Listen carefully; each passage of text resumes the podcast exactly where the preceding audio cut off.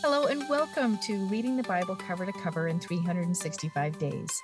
My name is Andrea Lendy, author of the book and Bible reader and studier for over a decade, and I'm excited to share some thoughts with you about today's reading. Welcome to day 93 of Reading the Bible Cover to Cover in 365 Days. Let us pray. Oh Lord, thank you for another day in your word. Thank you that we can freely read your word and learn about you. Help us receive the message you have for us today. In Jesus' name, amen. Well, let's see what's happening in Matthew chapter 4. Jesus is in the wilderness and tempted by the devil. Of course, the enemy doesn't come until Jesus had been there for 40 days without food. And the first thing he tempted Jesus with was food. He knew Jesus was the Son of God because we see he addressed him as the Son of God. With each temptation, Jesus quoted scripture. I mentioned this before, but it is worth saying again. Jesus fought the enemy with scripture in Deuteronomy, the book we will finish tomorrow. He didn't battle him with his own wits or spectacular speech, it was with the word. We will do well to imitate him. First, we have to find verses and memorize them, and we can start with the ones Jesus used Deuteronomy 8 3, 6 16, and 6 13. I started this study encouraging you to write meaningful verses down on note cards and want to reiterate that today. Jesus began his ministry after the temptations were over. Of course, he succeeded in thwarting the enemy off, but maybe for us, it's more difficult. If you are starting a ministry or work in a ministry, we too will have temptations. Pay attention to the message here. Temptations come, they are won, and then the ministry begins. And that doesn't mean we will never be tempted again. It simply means we need to have gained the ability to overcome enemy advances. In verse 23, we read that Jesus healed every disease and every weakness and infirmity among the people. He shows us his ability to heal, and I believe he still has this ability to heal. Maybe we don't receive what we think we need because our goal is to avert pain, but we will receive what the Lord has for us. Paul was never free from pain, but God told him that he needed this thorn in his side so that he would continue to lean on him and not on himself. Yes, there are things we must endure here on earth, but Jesus was a man of healing and he desires healing for us now.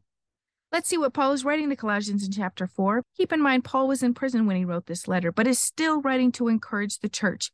He writes about prayer in verse 2. It says, Be earnest and unwearied and steadfast in your prayer life, being both alert and intent in your praying with thanksgiving. Almost every word is an action word. As Paul writes about prayer, he tells us to be earnest as we pray, which means we are to be eager to pray. Prayer is our lifeline to the Lord. So I see the need to be enthusiastic about every opportunity we have to pray. He also tells us not to become weary of praying. There are times we pray for the same things over and over again without the desired results. But in Matthew 7 7, Jesus tells us to keep on asking and it will be given you. Keep on seeking and you will find. Keep on knocking reverently and the door will be opened to you. So, Paul's advice that we not tire of praying is a nugget of wisdom we can tuck away for when we feel like we are being a bother to God. We are never a bother to Him. Paul also tells us to be steadfast, which means to remain firm and constant in our prayers.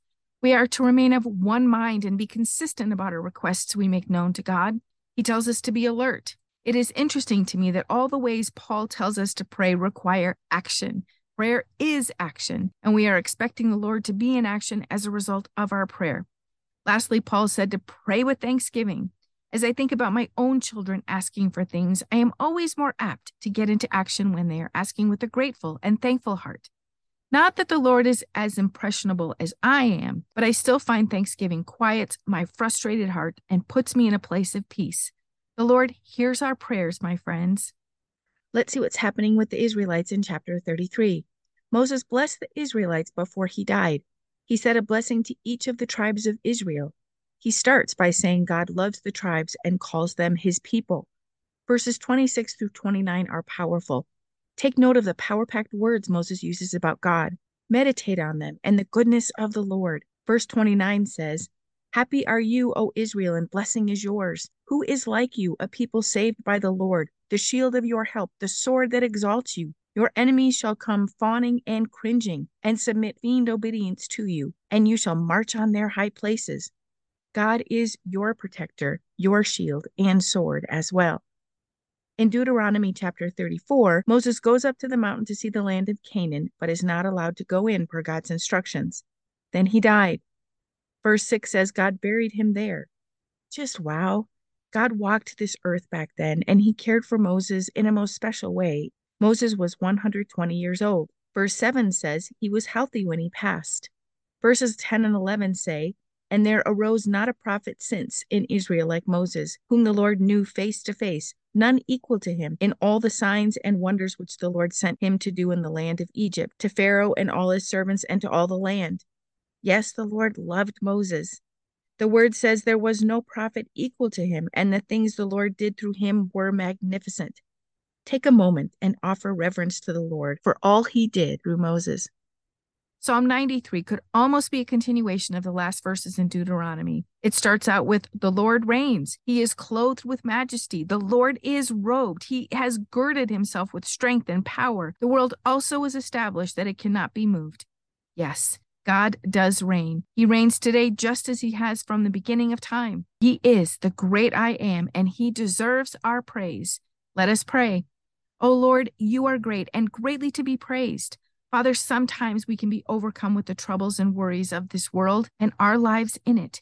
But you, God, you are the God of this world and the universe. Help us put our whole trust and faith in you. May we praise you all day long. Keep our hearts soft to you, increase our understanding and wisdom, and help us reverently worship you all the days of our lives. In Jesus' name, Amen. Thank you for walking this journey with me and being a faithful reader of God's Word. I pray that He shows Himself as the God who loves you deeply and cares about every detail in your life. Come back tomorrow for some more thoughts and insights as you read God's Word.